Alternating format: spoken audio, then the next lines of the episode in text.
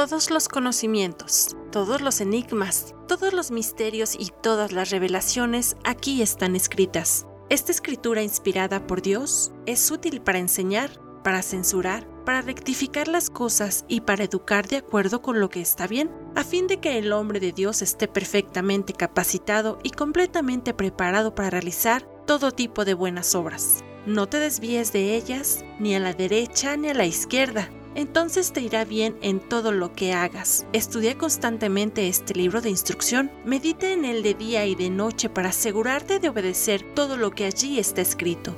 Solamente entonces prosperarás y te irá bien en todo lo que hagas. Mi mandato es, sé fuerte y valiente, no tengas miedo ni te desanimes, porque el Señor tu Dios está contigo donde quiera que vayas. Todo lo que estos pequeños audios te revelarán puede ser épico. Escúchalos diariamente con atención y abre tu corazón, porque solo este libro tiene las respuestas que te enseñarán a vivir plenamente. La vida verdadera Ministerio sin Paredes presenta Bocaditos de Sabiduría.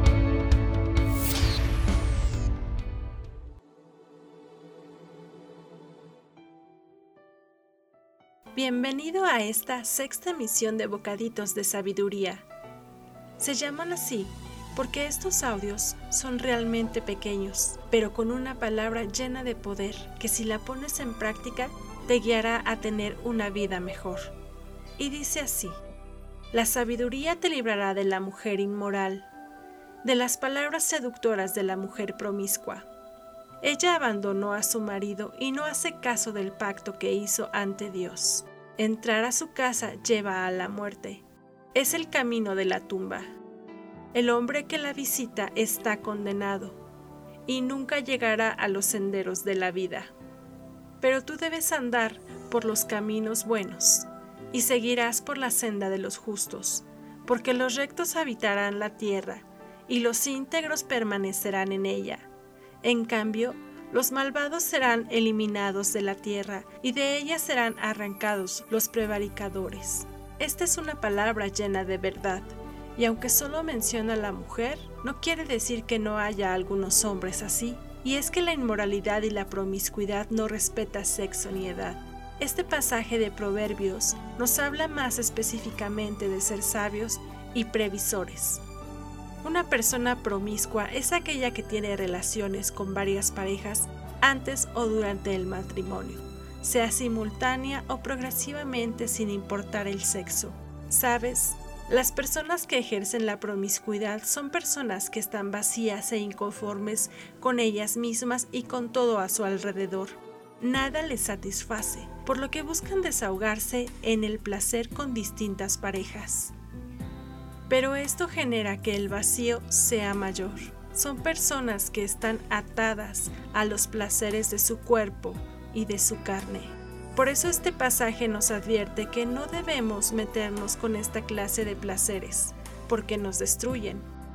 Por eso si tú te has sentido esclavo de algún placer, ahora o en algún momento de tu vida, no busques desahogarte con las maneras equivocadas y con las personas equivocadas.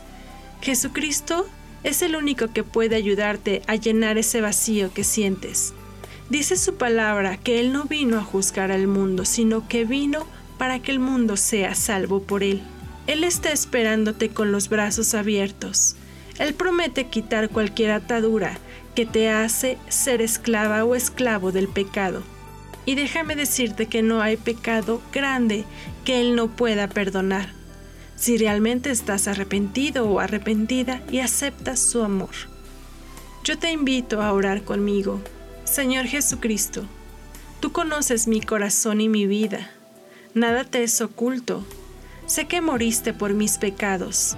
Te ruego que me perdones y me ayudes a ser una persona diferente Quiero cambiar, quiero dejar de ser una persona inmoral y promiscua.